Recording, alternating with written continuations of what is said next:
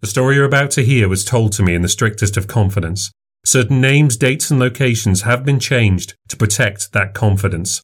Events that feature in this story may be part of the public record. If you believe you recognize any of the people, places, or events that appear in this story, I ask you not to reveal any information publicly, out of respect for the subject's right to remain anonymous.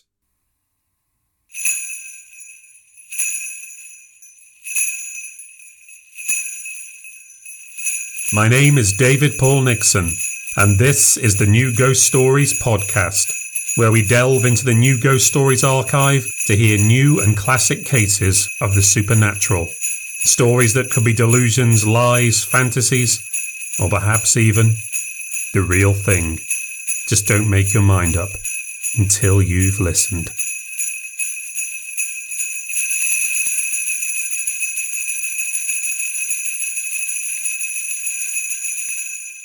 Why do people do this?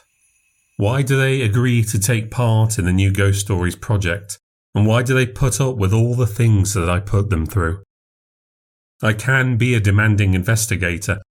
Some people who come to me with their accounts expect that I will simply listen and believe what they say, then go away and share a written account with them within the week. Of course, it's not actually like that. I don't accept things at first value I am willing to extend the benefit of the doubt, but not based on nothing. I want the subject to share some elements of proof and substantiation. And not everyone is comfortable accepting this burden. Some don't think they should have to provide it. Some simply don't know how to. When I first started collecting these new ghost stories, I had some rather lofty goals. I wanted to investigate and gather evidence because I thought that I might be able to find some real, convincing evidence of the supernatural, cases and events that might cause even the skeptical to reconsider their stance. Considering that people have studied this subject for over a hundred years, this, on reflection, was rather arrogant on my part. But as time has gone on, I found myself less concerned with trying to prove the existence of ghosts and spirits and the beyond. Today I'm more focused on the human experience and what our encounters with the strange and unexplained say about us and the world that we live in today. Because ghost stories are always as much about the living as they are about the dead. That's why I'm still doing this. But why do other people choose to contribute? If you're looking for someone to believe you, you may get that from sharing an account. It's not guaranteed, of course. I do turn down many more cases than I accept. Despite my focus changing, I still haven't changed my criteria for evidence or the way that I handle cases. It would feel like cheating if I didn't ensure that every subject was honest, that they genuinely believed what they said was true, and that it could have actually happened. I know that for some, the reason they speak to me and gain some relief from contributing to new ghost stories is because they feel a need to confess that their supernatural encounter represents for them a traumatic kind of secret that has been a great burden to carry. It weighs heavily upon them. And there is something about us as human beings we have a need to unburden, to share, to get things off our chest. It eats away at us to harbour a secret in ways that are both obvious and subtle. You might think that over time it would be easier to carry a secret. That's not always the case. For some, the burden just gets heavier. There is a desperate need to speak out, to let it go. And I think that most of us have a need to be understood, to make sense of what has happened to us. For some, there is also a need to be forgiven. To prove that when something terrible happened, that it maybe wasn't all their fault, that they just made a mistake. They want perhaps to relieve some of their guilt, or to maybe take responsibility so others will no longer feel responsible. I have seen it with people a sudden burst of raw emotion the release of just letting it all out, it's quite something to witness. Sometimes I do get to feel a little like a therapist, perhaps even an exorcist. Sometimes, after they've gone through with sharing the account, people don't always want me to publish. That's a little frustrating, but I do understand. For others, it becomes part of letting the story go. With a cloak of anonymity, they can seek empathy from a neutral audience, rather than those that might judge them too harshly, whose feelings are still raw. So I suppose what better time to do that than as the year comes to a close. Today's story is a personal exorcism set at Christmas where secrets and resentments going back decades finally boil over, leading to a tragic climax that will change one family forever. But no one has ever known why or how it happened. Until now. I will take a moment before we begin to wish you all a very Merry Christmas. I hope it goes a lot more calmly and uneventfully than this one. This is New Ghost Stories case number 480, and it's called How I Ruined Christmas. And you can hear it in full, uninterrupted, after these messages. It was the night before Christmas, but nothing was still and nothing was quiet. There were presents scattered all the way from the back door to the Christmas tree. Cookies lay in a puddle of spilt milk and broken glass on the kitchen floor. Me, my dad, my mum, and my brother, we were all awake and in the hall. My brother was white as a sheet.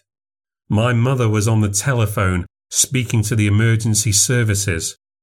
My dad was on his knees, on the carpet, Beneath him was my Nan, shaking, unable to speak.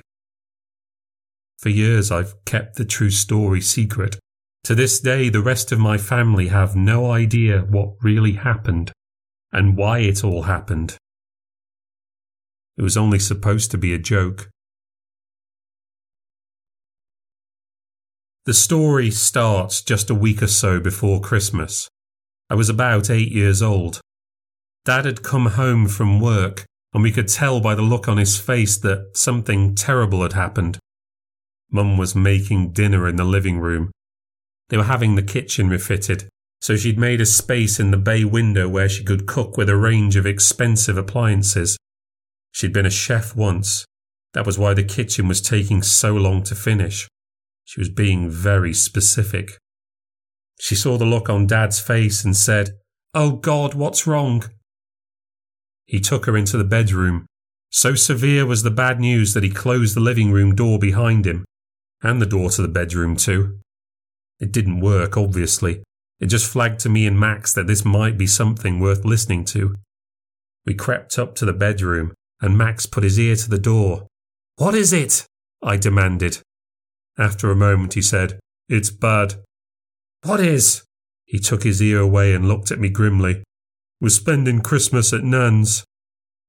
I pushed him aside and put my ear to the door. I didn't want to believe it. It couldn't be true.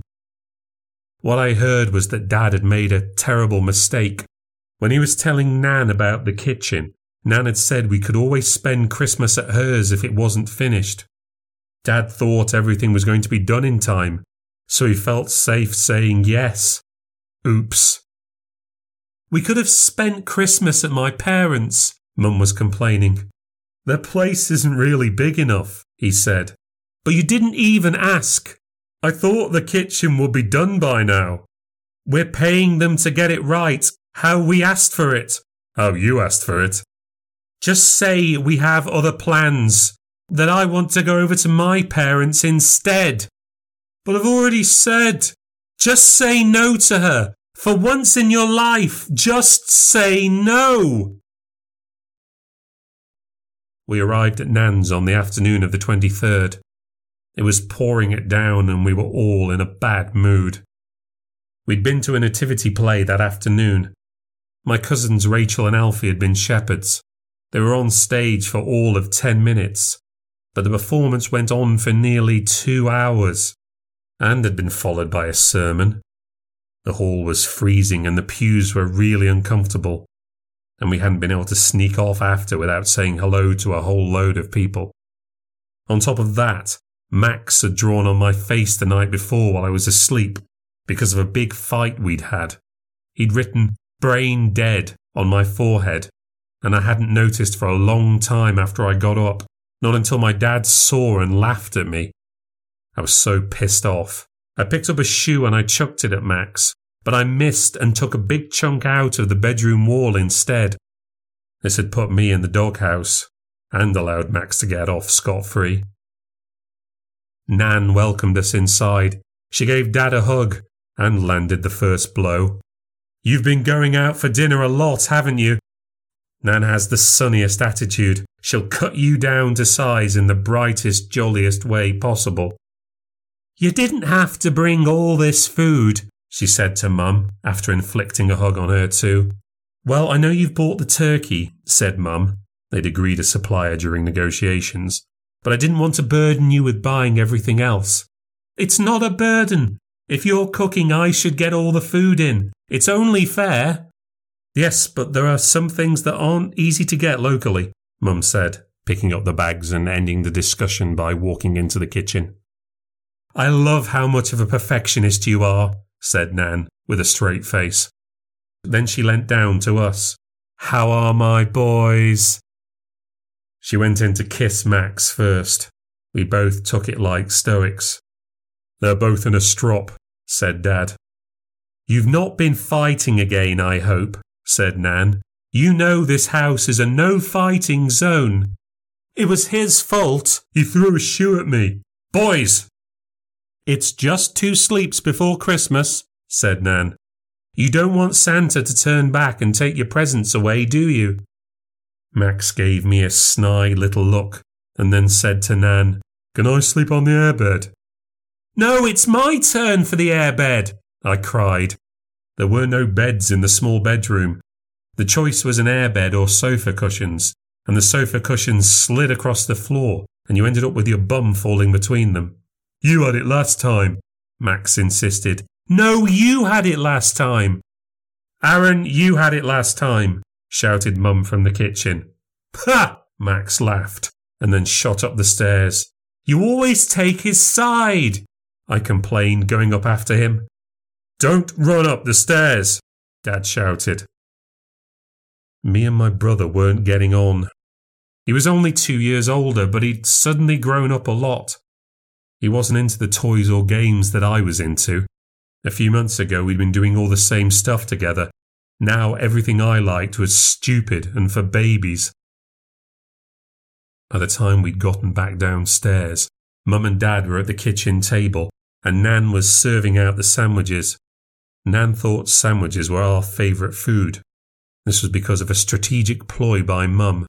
Not even Nan could get sandwiches wrong. She was clearly making an effort.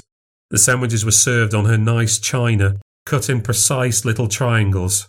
She offered three different types of crisps, separated into little bowls, and there was a large salad bowl with wooden tongs ready for serving. Mum took one taste of the salad dressing and never touched another leaf. Dad told Nan about our cousins and the play. Her response was, Oh, that's so nice. I think it's really wonderful that they've taken the time to get them involved in their local church. Sensitive to a potential slight, Mum said, Do you get to go to church much yourself? Well, I'm getting on, dear, she said. It's hard to get out as much as I used to. Did you used to go a lot? Mum persisted. Where's the mayonnaise? Dad jumped in. Oh, yes, it's in the cupboard, Nan said, pulling a chair back. No, no, I'll get it, Dad said. He stood up and winced suddenly, reaching down to his knee. Are you okay?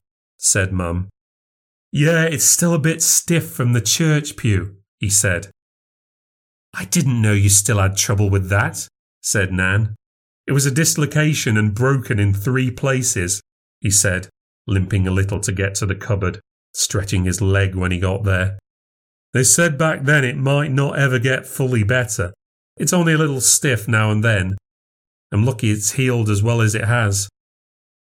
You see, boys, said Nan, this is why it's so important to keep your things tidy. It wasn't my fault, Dad said, returning to the table. Roger didn't leave it on the floor, Nan said. He pushed it across the floor, all the way from your bedroom. It was a toy car you tripped on, wasn't it? said Mum, before biting into a BLT.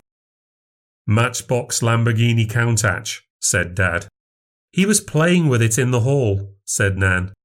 Not that day. It was the day before. I built a whole racetrack going down the stairs with a jump out the front door, he said to me and my brother, to our mutual disinterest. I was tidying all that away that same morning. Your toys were everywhere. What happened, Dad said to us, was that my dad, your grandpa, came into my room looking for his batting gloves because he knew I'd used them. And when he was searching around, he tipped over my box with the cars and the Lamborghini Countach rolled out onto the landing. You left it there, said Nan, shaking her head. I didn't leave it there, he protested. You did! How many times do you have to be told? This, kids, is why you've got to be careful on the stairs, said Dad. If you trip and fall down, you could dislocate your knee and break your leg badly. It wouldn't have happened if you'd been more tidy and watched where you were going. I interrupted them with an urgent tale of injustice. No, you've had three peanut butter already. No, this is my second. You've had three, Max protested. Boys, but it's not fair. He's had all the salt and vinegar crisps too. I pointed to a near empty bowl. I think I saw you take three peanut butter ones, said Mum. No! I saw you, Aaron. You always take his side. There's plenty of other sandwiches you can choose from, said Nan. I don't want other sandwiches. I was being such a brat. That is enough, commanded Mum. You won't be getting anything if you carry on like that. Nan was taken aback by my outburst. She sat up straight in a chair and raised her eyebrows. She added some more salad to her plate and said, You boys are lucky. When I was a girl, if me or my brothers argued with my parents, my father used to lock us in the cupboard, under the stairs, in the dark, until we stayed quiet. Nan put the salad tongs back in the bowl during the uncomfortable silence that followed. Well, we don't do that sort of thing any more, Mum said. Well, me and my brothers never used to fight, Nan said quietly. She stood up and started to clear away some of the empty plates. Mum muttered, I never let one of my boys fall down the stairs and break a leg. What was that? What are we having for dessert? cried Dad. Nan turned to the fridge. Angel Delight for the kids, of course. And I have a Christmas pud for us. I'll need to pop it in the microwave for a few minutes. Without being asked, Mum was dealt out a third of the pudding. Worse than that, Nan suddenly appeared by her side with a can of squirty cream and emptied out so much on top that the pudding nearly disappeared beneath it. Before we get started, said Nan to Dad, we should raise a glass to your father while we're all together. She topped up Mum and Dad's glasses with red wine and then stood behind her chair. She lifted her glass. To Roger, she said, looking straight into the living room. Without standing, Mum and Dad raised their glasses a little awkwardly and twisted in their seats to look into the living room too. Me and my brother mumbled along without really knowing what was going on. Then Nan sat back down, placed her glass on its coaster, and said, Bon appetit. Mum stared at her cream covered microwavable dessert and then looked pleadingly at Dad, but he'd already started. He was avoiding her gaze as he shoveled a steep spoonful down. I was at the top of the stairs, outside Mum and Dad's room. I could hear her kicking off. Why'd you let her say things like that to us? I don't think she means to be rude. She knows exactly what she's doing. She means well. God, I hate it when you say that. She's from a different time, her and my father were social climbing types. All that hyacinth bouquet stuff really mattered. Appearances, being a certain way, going to certain places, it was important. That's not an excuse. She can't stand anyone doing anything different to her. You're quite particular yourself, Dad sighed. I don't know how Roger put up with her, Mum went on. Well, Dad drank. Do you want me to drink too? I just wish you'd stand up for yourself. Just sometimes. The conversation went quiet. The next thing I heard was the door opening. I sprung to my feet as Dad walked onto the landing. What are you doing out here? Nothing, I said. Were you listening to us? No. I just wanted to get away from Max. He groaned. What is it now?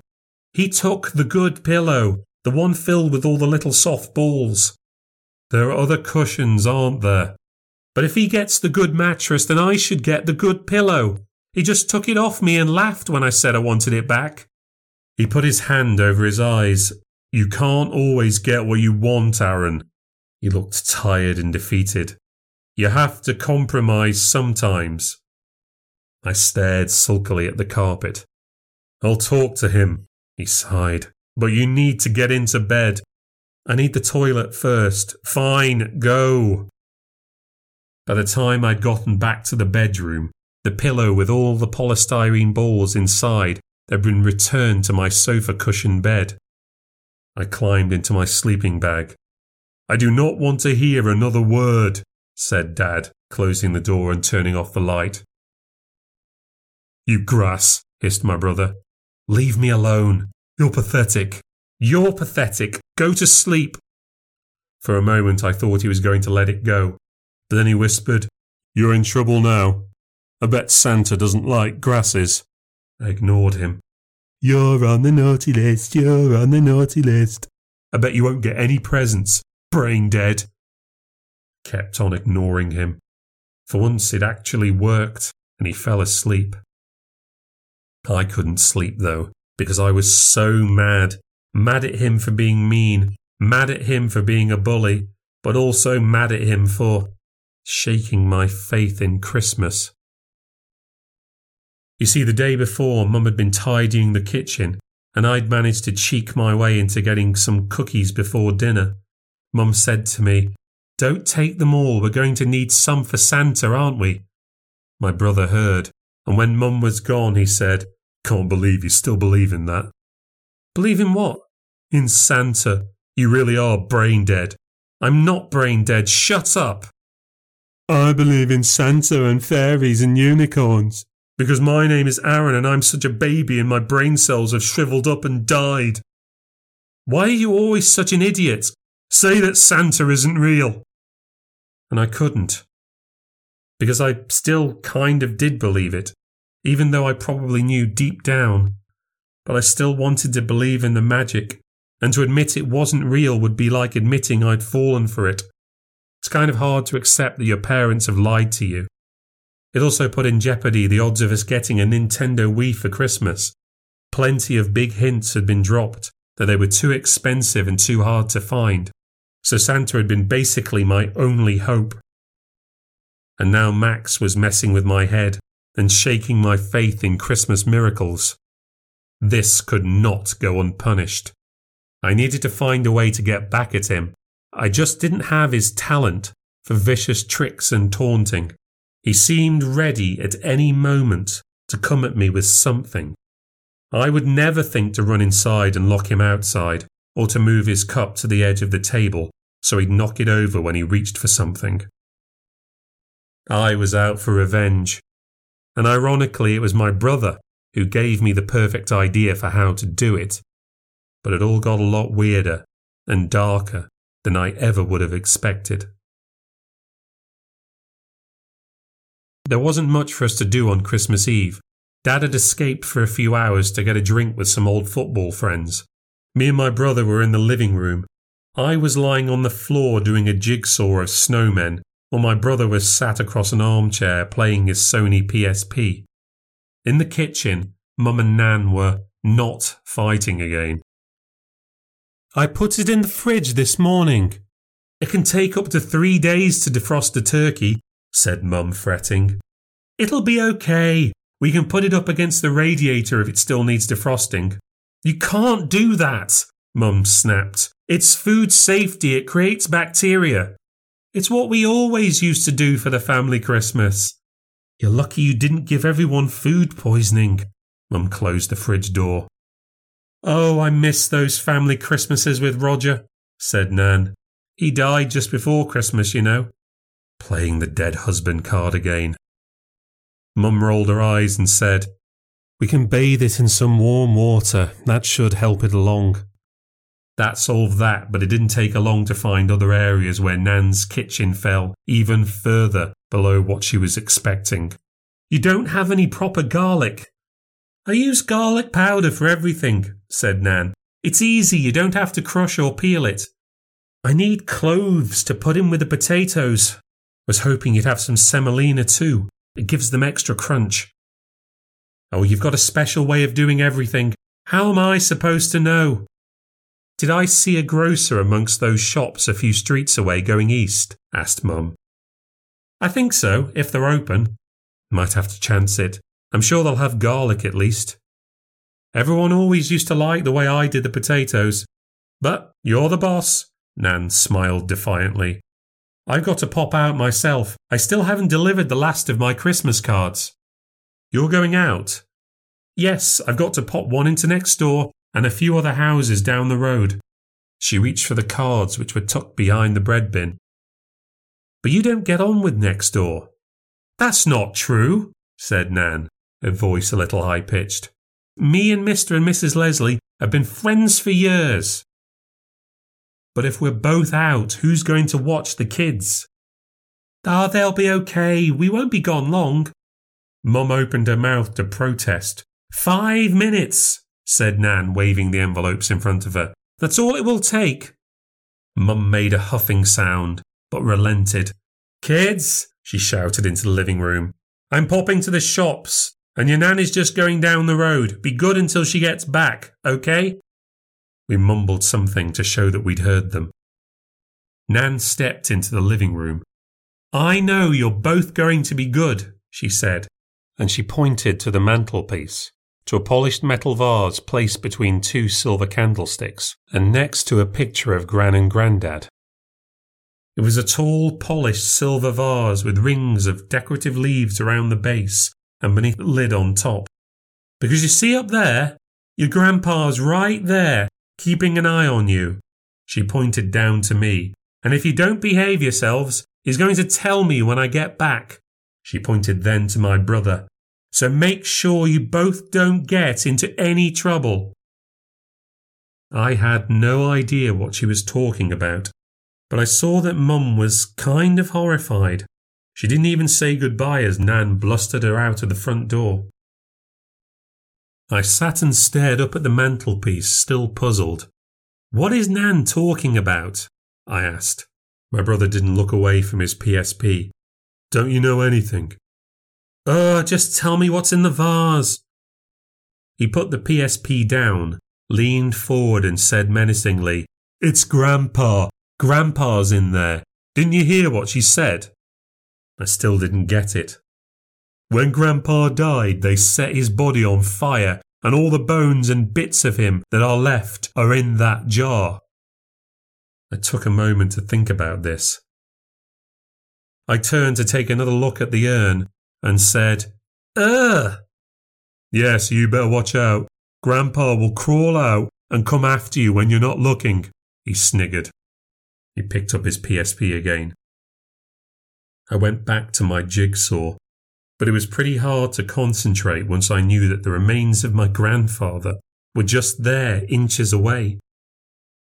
I started to feel a presence, like a shadow looming over me from behind. I really did start to feel like someone was up there watching me. It didn't help that his picture was up there too, where he was actually looking out at me, or half looking out. Grandpa had a twitch, which always got triggered when someone tried to take a photo of him. His left eye would close and his lips would stretch to the left. He looks mental in almost every photograph I've ever seen of him. I wanted to get up and do my jigsaw somewhere else. If only Max hadn't been there. Couldn't let him see that I was scared. Nan was actually gone for a long time. After a while, I got up and went into the kitchen to make myself a drink. I had a sip of that and then went upstairs to the toilet. After finishing and pulling the flush and washing my hands, I went to open the door. When I saw what was standing behind it, I froze to the spot. Lying on the floor, in the doorway, a few inches away, was Grandpa's urn, just standing there, in the hall my grandpa's urn, upstairs, in front of me, close enough that I might have walked straight into it and knocked it over. I stared at it. Everything in the house was quiet. I walked around it and had a look into all the bedrooms. I went along the landing and looked down through the rods below the banister to see if anyone was down in the hall below. I went back to the urn. What surprised me most had me most perplexed was just how quietly my brother had been. He'd managed to get the urn all the way up there without me hearing him. That wasn't like him at all. He was always thundering around everywhere. This really wasn't one of his best tricks. Did he really think I was this easy to scare? I heard the key in the front door. I picked up the urn quickly and took it into Nan's bedroom. I was surprised by how heavy it was and terrified I might drop it. Once I'd heard Nan go down the hall, I crept back out onto the landing. Max had wanted to scare me, but now he'd lumped me with the urn. I'd get in so much trouble if I was caught with it. I braced myself to hear Nan flip out over not seeing it on the mantelpiece, but she mustn't have noticed. I tried to listen to what was going on. Nan was saying something to Max, and he was having one of his strops about it. She walked back into the hall, saying, It'll only take a minute. I just need to get the sellotape. She was approaching the bottom of the stairs. I only need you to hold the paper down for me. I had to run back to Nan's room and move the urn quickly into Mum and Dad's room. I only had time to slide in and hide behind the door. She was about to wrap some presents, probably for Mum and Dad. I waited quietly, struggling to stand still behind the door until she finally came out and headed back downstairs. They do the wrapping in the dining room because of the big table. I went back to the landing and waited until I heard them start. Carrying the urn, I walked so slowly, so carefully down the stairs, terrified not just about being heard, but by the chance I might drop it the pot with my grandad in it. I got to the bottom safely. I crept past the dining room while Nan ordered Max to hold a fold down. Safely in the kitchen, I crossed to the living room without any trouble. But I couldn't lift the urn onto the mantelpiece myself. I wasn't quite tall enough. I had to drag over a footstool. I leant down to pick up the urn again, but instead of climbing up to put it back, I suddenly had a thought, and once I'd had it, I couldn't help myself. I sat on the footstool and held the urn tight between my knees. The lid was screwed on tight, and it took a bit of effort to loosen it. When it came off, there was a little pop. Some of the ash came out and landed on my trousers. I freaked out, but luckily not enough to spill any more on the carpet. I ran to the kitchen to get a sponge to wipe it off, I put that sponge back on the washing caddy without rinsing it out. There was a noise in the dining room. I rushed back, climbed up on the footstool, ready to put the urn back. But it was a false alarm. I still had time. Time to enact my genius plan. I put the urn down, returned to the kitchen, and came back with a cup and a large spoon. Peace was maintained into the evening. Mum and Nan were able to collaborate on Toad in the Hole. Something simple Nan could cook that Mum could just perfect a little. Nan, I said, putting on my best angelic smile, can I mix the Angel Delight tonight? Of course you can. Happy to be helped out, she smiled. She went to the cupboard over the kettle. Strawberry or chocolate? I want strawberry, but Max wants chocolate. Boys, she said, shaking her head, they've always got to be different. I fetched the milk from the fridge, and Nan gave me two jugs to whip up the mixtures. I spent a long time mixing them. I was waiting for Nan to be distracted by something. I kept mixing until there was laughter from the living room. Nan overheard Morecambe and Wise on the telly and stood in the door to watch. The cup of ashes was in the cupboard under the sink. I snatched it up and tipped it into Max's Angel Delight, then put the cup back in the sink. I stirred the ashes madly into the chocolate, almost laughing as they were coated brown and disappeared into the mixture. I think they must be stirred well enough now, said Nan, returning. Hope so, I grinned. Dinner was served at 7 pm in the dining room. Everyone enjoyed the toad in the hole. It was the one and only moment of harmony around the table. By the time we were ready for dessert, we'd come back to in my day territory. Have you seen the Christmas lights down the road? Nan said. We drove that way to show the kids, said Dad. It's even bigger than last year, and it's not just them. One of the houses on Hazel Close has a whole North Pole built in the garden. There's a house near us with a glow in the dark Santa and his reindeer on the roof. It's so over the top, she said. People go so overboard at Christmas now.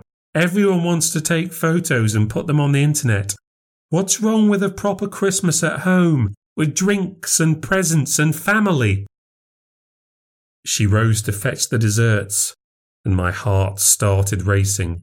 Just to keep me on edge, she brought out the cheesecake for them first, before finally carrying out both filled to the brim bowls. We have one strawberry and one chocolate, said Nan. Strawberry's mine, I cried out. My brother scowled in disapproval. I just made a little smile as Nan placed the bowls down in front of us. Oh, it's all so commercial now, said Nan, sitting back down. My brother plunged his spoon into the mousse. I could barely disguise my glee as he started to shovel it down. I watched his cheeks slosh it around and then swallow. I struggled not to burst into laughter. After a few mouthfuls, he said, This tastes funny. I had to bite my lip. You've done something to this, he said to me. I was about to absolutely lose it when Nan stepped in and saved me. I was there all the time. He made it just the way you're supposed to. He frowned, but he went on. He just kept on eating it. I carried on eating mine too. Was the best way to stop myself from cracking up. Just look at how many presents kids get now, said Nan. Nice to spoil them every now and then, said Mum. We never used to get anything like it when I was young. If people do well, it's not unreasonable for them to splash out on the people who matter to them. After all, it's only once a year, said Dad, using his mediation voice again. Max looked unhappy. I started to wonder when I should tell him. I had to do it when we were alone. I might call him a cannibal. Tell him Grandpa was still alive inside him. Ask Max to say hello to him in the toilet when he next went for a poo. And I'd deny it when he went to tell Mum and Dad. I'd swear I was only joking and they wouldn't think I'd actually done it. But Max would never be sure. He'd always be left wondering whether he'd eaten part of his grandpa or not. He was screwing his face up. I don't want any more. He dropped his spoon in the bowl and took some juice to drink. I know people want to splash out, but when did it all get so competitive? It's all about showing off. I've bought the biggest present. I've decorated the biggest tree. I've got the most lights on my house. It's all so over the top. How should people celebrate Christmas? probed Mum. My brother had a sudden twitch. Then he coughed. It was like a horse sneezing. I watched as the colour slowly drained from his face. He looked miserable. I wondered if he was going to be sick. I carefully moved my chair back to avoid being hit by any splatter. It doesn't have to be so big. You can just have a few presents, and then everybody values them even more. It makes it really personal. Max twitched again. It really did seem like he was about to heave. We used to have little parties round here every year. They were a real highlight of Christmas. Not huge ones, just a few friends, some food, not too much drink. We shared a few presents, nothing expensive, but meaningful. My brother jolted, like he'd been hit with a thousand volts. He said in a gravelly, grumbly voice, Because you never wanted to share any of the good stuff. I'm not sure whether they really heard him or not. His voice was very different. Perhaps they only caught some of it. No one said anything back to him. They all seemed confused, uncomfortable, like maybe they'd heard him, but they couldn't quite believe it. Much better to move things on. I remember those parties, said Dad, a little nervously. I remember there being more than a little bit of drink. People had a much better attitude to drinking back then, she said. We paced ourselves, kept it sensible. She left the room to fetch the coffees and after eights. Max, what's wrong? said Mum. I'm fine. You're looking pale, are you sure? He ignored her. Nan returned, passing the chocolates to Dad to open. Mum took a deep breath and took a sip of her instant coffee. Oh, I miss those parties, said Nan. We had some of your father's work friends over, my little brother and his wife, the Leslies from next door. I thought you didn't get on with the Leslies, said Dad. Why do people keep saying that? We've always been very close. Butter wouldn't melt in your mouth, would it? Max snarled. Max, said Mum, shocked. Don't talk to your nan like that. What's wrong with you?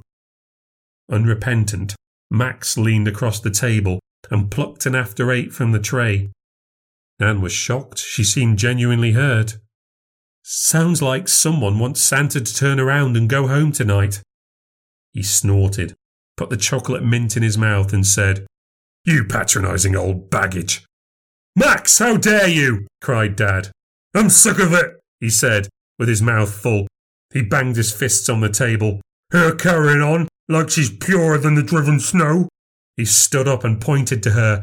No one would think you were a saint if they knew what you were really like and what you'd really done. That is enough, yelled Dad. He sprang to his feet and then howled in pain as his bad legs seized up. There was a sudden change in Max. He was startled. He was looking around like he didn't know what was going on, like he knew he was really in trouble now. Dad limped over to him and grabbed him by the shoulders. You will apologize to your nan right now. The last of the colour left Max's face. I thought he was going to faint. His eyes rolled back, his head went back. Then he threw it forward and vomited all over Dad. Then he fainted. In shock, Dad let Max go, crying, Oh, fantastic! As chunks of sick dribbled down his trousers. Free of his grip, Max dropped slowly to the floor. Max, Max, said Mum, running around to him. I just sat there, mesmerized by the whole thing, unsure whether this was still funny or not. He didn't seem to be unconscious. He groaned and wriggled a little. Mum put her hand on his forehead, then checked his pulse. What has happened to you? I cooked the recipe just how you told me to, cried Nan. You watch me do everything. I didn't do anything wrong. If it was the main course, we'd all be sick, said Dad. Oh, my tummy hurts, Max said. Let's get you upstairs to the bathroom, said Mum. She tried to lift him up, but Max was getting a bit big for that. I can't dear my leg, said Dad. Mum looked unimpressed. She carried Max out in front of her like she was lifting him into a bath. She walked very slowly with him into the hall and around to the stairs. Sick bloody all over me, said Dad. Uh, let's get you cleaned off, said Nan, leading him into the kitchen. I was left alone in the dining room, wondering what the fuck had just happened. I'd like to say I felt guilty, but not in the slightest. I was nervously happy about it all. My main worry was about whether I was going to get in trouble and how much trouble I'd be in. I saw his bowl, He'd eaten about two thirds of the dessert. I needed to get rid of the evidence just in case. I crept into the kitchen, hoping to empty the bowl into the bin before anyone would notice. I was just cleaning up, trying to be helpful. But Dad spotted me. He was scraping vomit off his shirt into the bin with a knife. He said, That's what he was eating, wasn't it? He took the bowl from me. Nothing wrong with yours? he asked. I shook my head like crazy. He lifted it up to his nose.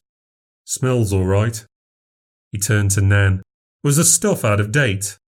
That sort of thing never goes out of date, she said. From upstairs, we heard the sound of Max heaving again. Dad examined the mousse closely. It's just milk and mixture, isn't it? Shouldn't do him this kind of harm. And then he, and God knows why, he dipped the spoon into the dessert, and he tasted it. With a look of absolute horror, I watched as he swished it around his mouth to examine the taste before swallowing. Hmm, it's a bit lumpy, but it tastes fine to me, he said. Then he did it again. He took a second spoonful for another taste. I couldn't believe it.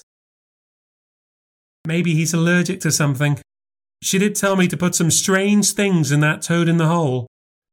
I wanted to be nice, but I don't know why you have to season your batter. We never did it that way growing up. There's nothing wrong with this, Dad said. I thought he was going to have another mouthful. To my relief, he finally tipped what was left in the bin. Max was put to bed after he'd finished throwing up and had drunk some water. Everyone seemed to agree it must have been an allergic reaction to something, maybe in the Angel Delight or the food, or maybe Max hadn't washed his hands and had picked up some germs from somewhere. That seemed to be the favourite explanation. It meant that no one had to take any of the blame. The rest of us spent the remainder of the evening watching television. But my eyes weren't on the TV, they were on Dad. I watched him carefully to see if he changed in any way.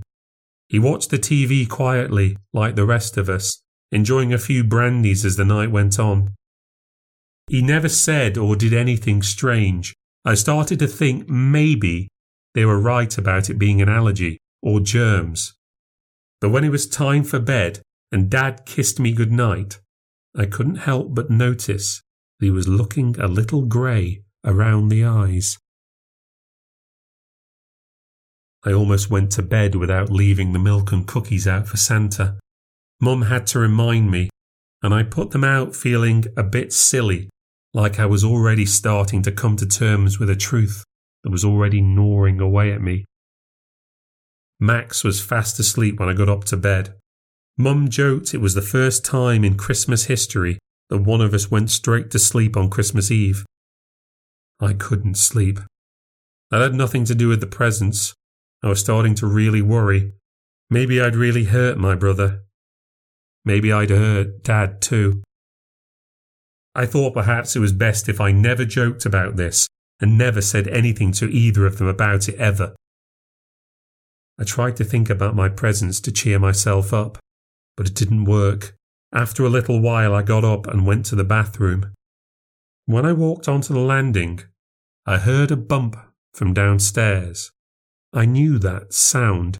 It was the noise the back door made when it hit the stopper on the kitchen wall. I crept to the top of the stairs. I heard whispering, then I heard a thud, followed by what sounded like a bunch of boxes falling on the floor. Then I heard a not so whispered buck. It sounded like Dad. Sleepily, I crept down a few steps. Keep your voice down, said Nan. Didn't realize you were buying all this stuff, said Dad. It's just a few nice extra things. No, I couldn't believe it. Max had been right. It was all a lie. It had always been a lie. I snuck downstairs to make sure. You were only just saying people shouldn't go all out for Christmas. I saw Dad picking up boxes. He'd been carrying a pile of them, but had made a mess of trying to squeeze through the living room door. I've done a favour for you both, actually, said Nan. That's if you haven't broken it. Dad put some of the smaller boxes on the kitchen counter next to the milk and cookies. What are you talking about? I got them the Nintendo Wii, didn't I? said Nan. You and Linda said you couldn't afford it, so I bought it for them instead. But we already told them they weren't getting one. So it'll be an extra special Christmas surprise, she chuckled. All thanks to Nan. Dad stood in the doorway, carrying a more manageable pile of boxes, but he just stayed there. It was weird, he seemed to have frozen. Until he let the boxes drop. They slipped from his hands and crashed to the floor. He strode into the living room, kicking some of them out of the way. I heard him say, and not quietly, You vicious fucking bitch. I ran down the hall and into the kitchen to watch. You love to cut people down, don't you? he roared. For a moment, Nan was too shocked to speak. You love to put them down, he poked a finger into her chest, so you can put yourself on top. How dare you?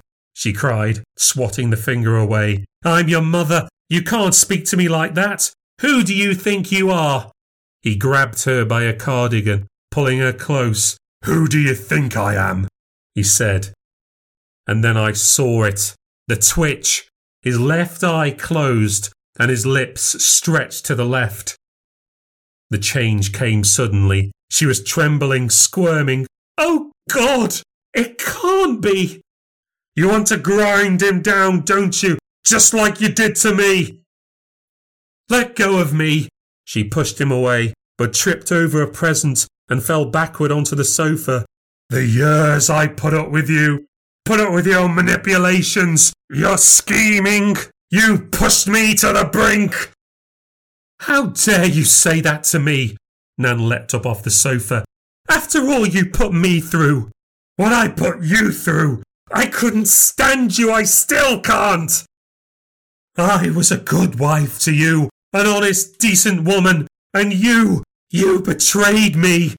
I found someone else, someone who wouldn't poke and prod and twist me round their finger, and you still took that away from me. I gave you everything. I made you everything you were. You made me miserable. You made my son's life miserable. I wish I'd had the courage to walk out that door, leave you behind. I wasn't going to let you go without a fight. The work I'd put into you. It was shameful, you and that tart. Don't you talk about Gillian like that. What you did to her, what you did to us. You bloody blackmailer! Well, I still can, can't I? Don't forget, I can walk over to next door right now and tell Mr. Leslie everything you and his wife got up to, and when you got up to it. I'm sure he's been wondering for years why two of his children are taller than he is. Dad pushed her and she fell back onto the sofa. It was the biggest mistake of my life to marry you. He reached onto the mantelpiece and picked up one of the silver candlesticks. You've done enough damage to enough people.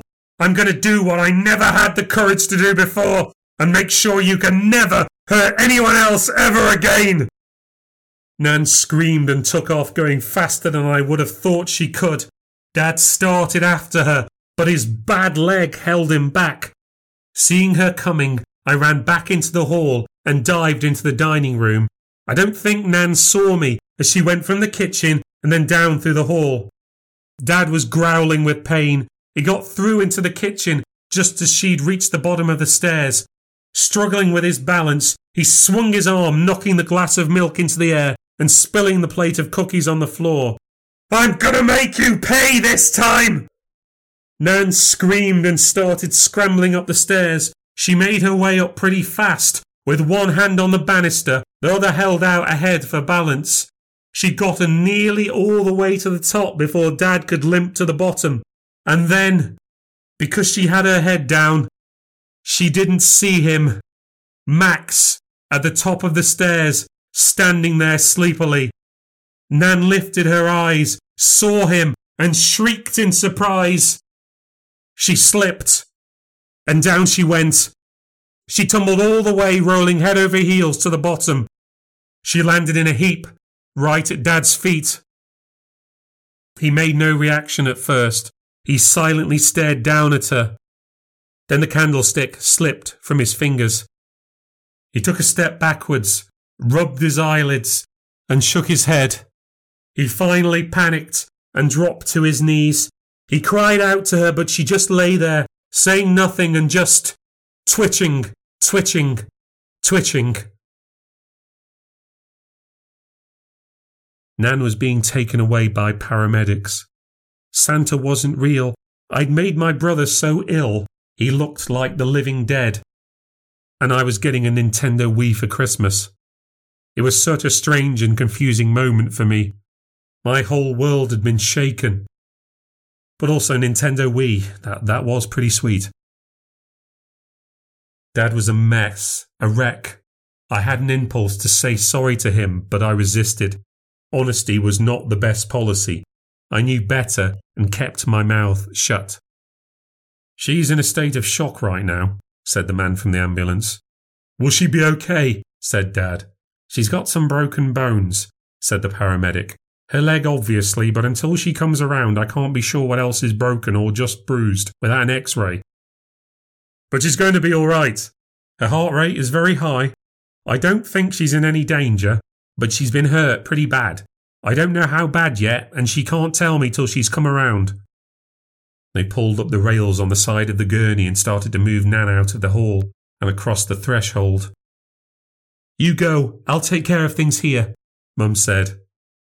I'll call you as soon as I know what's going on, said Dad. He turned to get his coat and winced again as his legs stiffened up. You know it was her, right? Max was sitting on the bottom step, looking like his own ghost. He looked up at Dad, and Dad bent down to listen. She dropped the matchbox car on the landing while she was tidying up, Max said. The one you tripped on. Grandpa knew, but she made it part of her blackmail, so he never dared to tell you. Slowly, Dad stood up straight again. What did he say? asked Mum. Dad didn't answer. He turned to face the mirror in the hallway. He was staring at his own reflection. What is it? Mum asked. He stayed silent. Max, what did you say? Mum insisted. Max stood up and started to walk back upstairs. It was hard to see, but I swear I saw Dad mouthing something to himself in the mirror. Yet he never made a sound. The paramedic put his head through the front doorway. She's awake and she's asking for you. Are you coming with us? Dad remained still. The paramedic was about to repeat himself when Dad reached for his coat. As he turned, he appeared less tired and more clear eyed. He stepped across the threshold and said to Mum, You put the kids to bed, dear. And as he pulled the door closed, he added, I don't think I'll be gone for very long.